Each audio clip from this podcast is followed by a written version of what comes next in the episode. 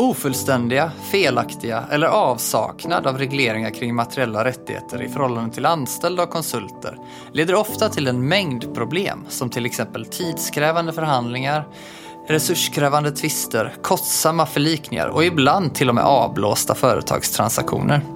Ser man däremot till att reglera frågan om immateriella rättigheter i avtalen korrekt från början, då har man stora vinningar att göra. Men hur gör man då? Det ska vi prata om idag.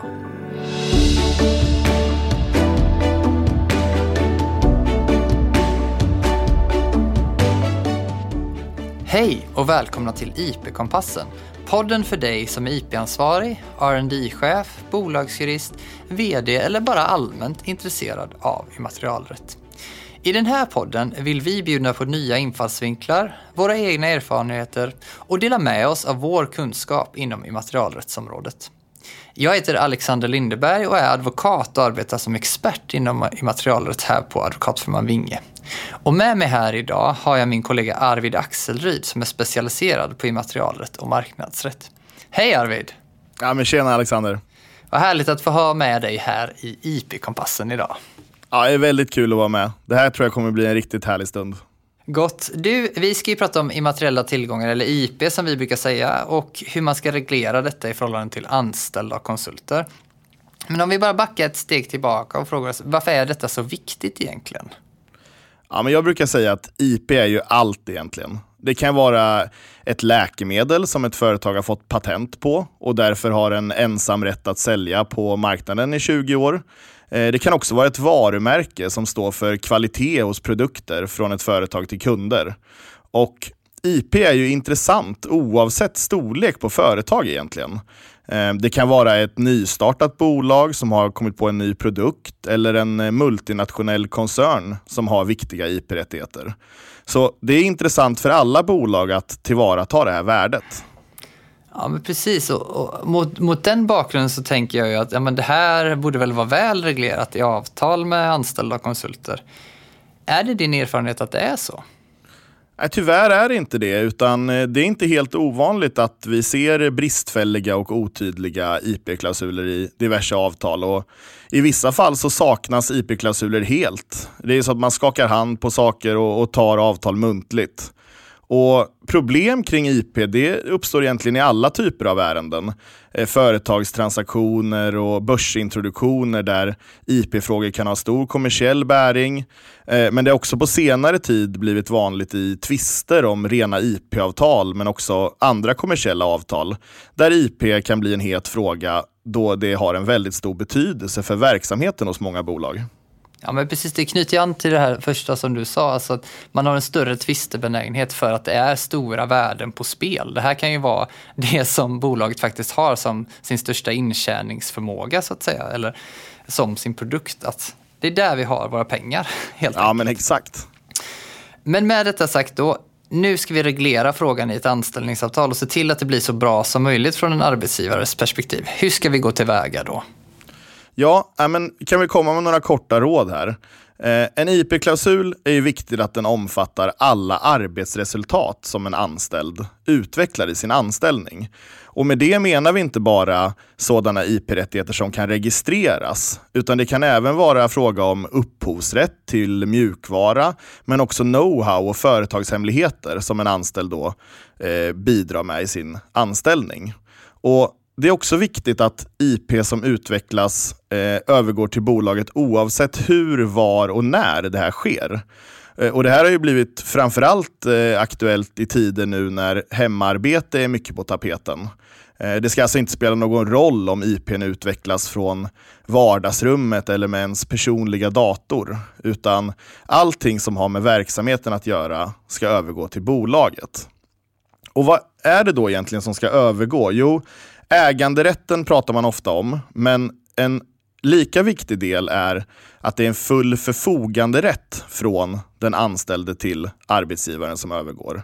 Och vad menar vi med det då egentligen? Jo, exempelvis så kan det vara en rätt för bolaget att göra exemplar eller framställa exemplar av den IP som utvecklas, men också att göra det här tillgängligt för allmänheten. Och i många fall så kan man få uppfattningen att äganderätten är tillräckligt. Då får man göra vad man vill med den IP som överlåts.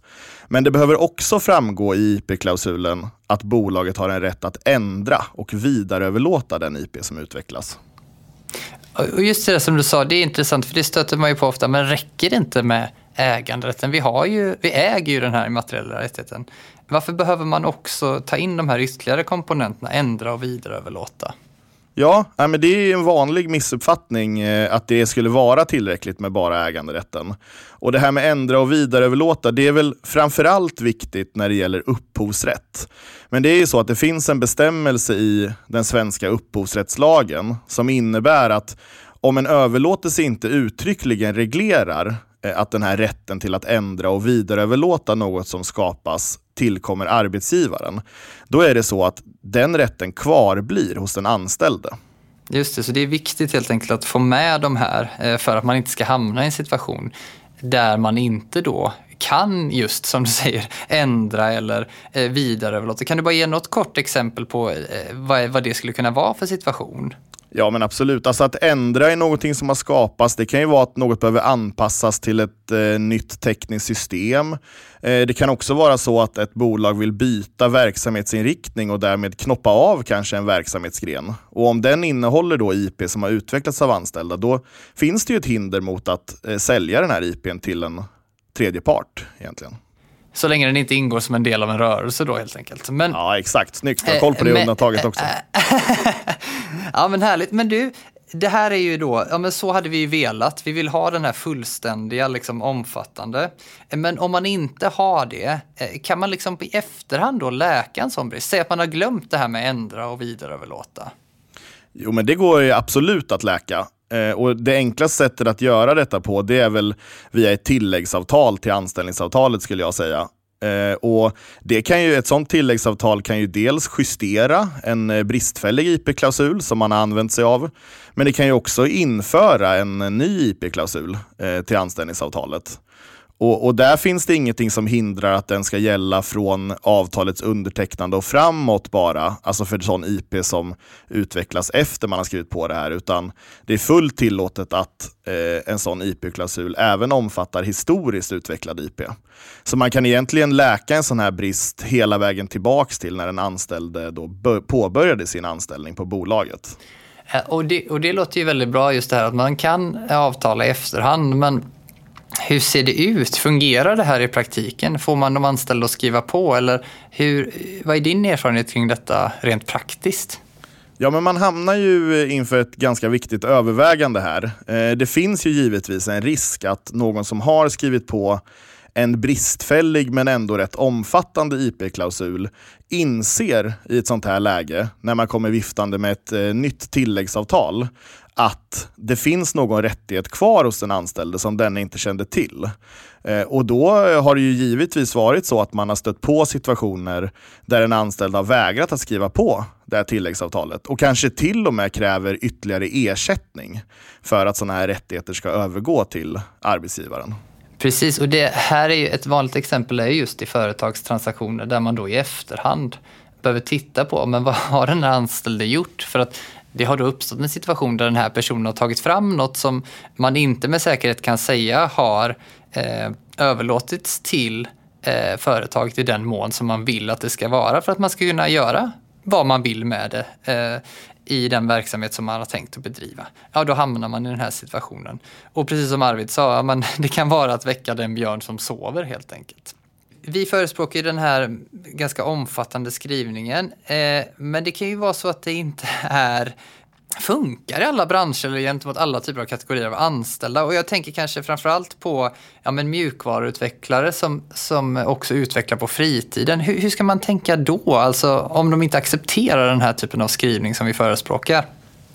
Ja, men det är givetvis så att ett företag normalt sett inte är intresserad av den IP som en anställd utvecklar på hemmaplan. Eh, framförallt om det är sån IP då som har med sidoprojekt att göra och inte alls är relevant för verksamheten. Men man vill ju givetvis att den anställde inte ska bli orolig för att sådan utveckling också skulle falla in under den här IP-klausulen. Så det finns lite olika sätt att hantera det på med, med skrivningar i avtalet. Och ett exempel är att man undantar sådan mjukvara som en mjukvaruutvecklare har utvecklat innan anställningen. Eh, men man kan ju även i IP-klausulen begränsa det som överlåts till sånt som är relevant för verksamheten för det företag som den här mjukvaruutvecklaren då ska påbörja sin anställning hos. Precis, så det, precis, det kan vara en, en lösning då för att ändå få den här att känna sig trygg med att ja, men det som jag tar fram eh, vid sidan om, alltså på min fritid, det kan jag få rätten till. Ja, helt enkelt. Det finns ju även situationer då som du har nämnt tidigare att det saknas helt skrivningar i anställningsavtalet. Eh, finns det då någon bestämmelse i lag som vi kan luta oss mot eller hur, hur ligger vi till då? Ja, men det finns vissa arbetsgivarvänliga lagbestämmelser som man kan falla tillbaka på. Eh, I upphovsrättslagen så är det bland annat datorprogram då, eh, som övergår direkt till arbetsgivaren om det är så att de har utvecklats i en arbetstagares anställning. Eh, om man då inte har överenskommits om något annat. Eh, motsvarande kan man säga gäller för uppfinningar som då skapas i en arbetstagares anställning och då faller man istället tillbaka på lagen om arbetstagares uppfinningar där en arbetsgivare har rätt att kliva in som rättighetshavare till eh, en uppfinning då som är patenterbar eh, mot viss ersättning då till arbetstagaren. Och så finns det ju även kollektivavtal på området där eh, en arbetsgivare då kan helt enkelt också kliva in som rättighetshavare till uppfinningar. Och Man kan säga att kollektivavtalet är något mer arbetsgivarvänligt för när det gäller vissa typer av uppfinningar så blir det samma mekanism som ett datorprogram, att eh, uppfinningen övergår direkt till arbetsgivaren. Just det, så helt enkelt när det gäller uppfinningar och datorprogram så har ju arbetsgivaren en grund att stå på oavsett om det finns ett anställningsavtal med den här typen av reglering eller inte. Men det finns ju även situationer där det hamnar utanför detta och vad har vi att luta oss mot då? Vad händer helt enkelt? Ja men precis, är det inte en uppfinning och är det inte ett datorprogram, då får man ju falla tillbaka på gamla klassiska principer och då finns det en som kallas för tumregeln eh, som då ger arbetsgivaren en rätt att använda IP som utvecklas, men då endast för det ändamålet som den här IPn är skapad för. Och Det här ändamålet gäller ju under tiden för utvecklingen av IP. Så det kan vara ganska svårt i efterhand att spåra på vilket sätt som den här IPn utvecklades och, och vad som egentligen var tanken eh, med utvecklingen av IPn och hur den skulle användas. Framförallt om man stöter på det här lite senare, alltså när utvecklingen har ägt rum för ett antal år sedan. Ja men du, bra. Jag tänker att vi eh, lämnar de anställda där och så tar vi oss in och berör konsulter istället. Och mycket av det som vi har sagt här har ju redan bäring. Eh, men om vi ska gå in och titta lite först på skillnaderna mellan anställda och konsulter, vad, vad kan man säga då? Ja, men precis som du säger Alexander, så om man ska ingå ett avtal med en konsult och det är den konsulten som faktiskt ska utföra arbetet, då ska man ju sikta på att ha samma typ av reglering som man har för anställda. Men det är ju så att de här lagreglerna som jag precis nämnde, de gäller ju inte i förhållandet mellan ett bolag och en konsult. Så här blir ju avtalet extremt viktigt, kanske ännu viktigare än när det gäller anställningsavtalen.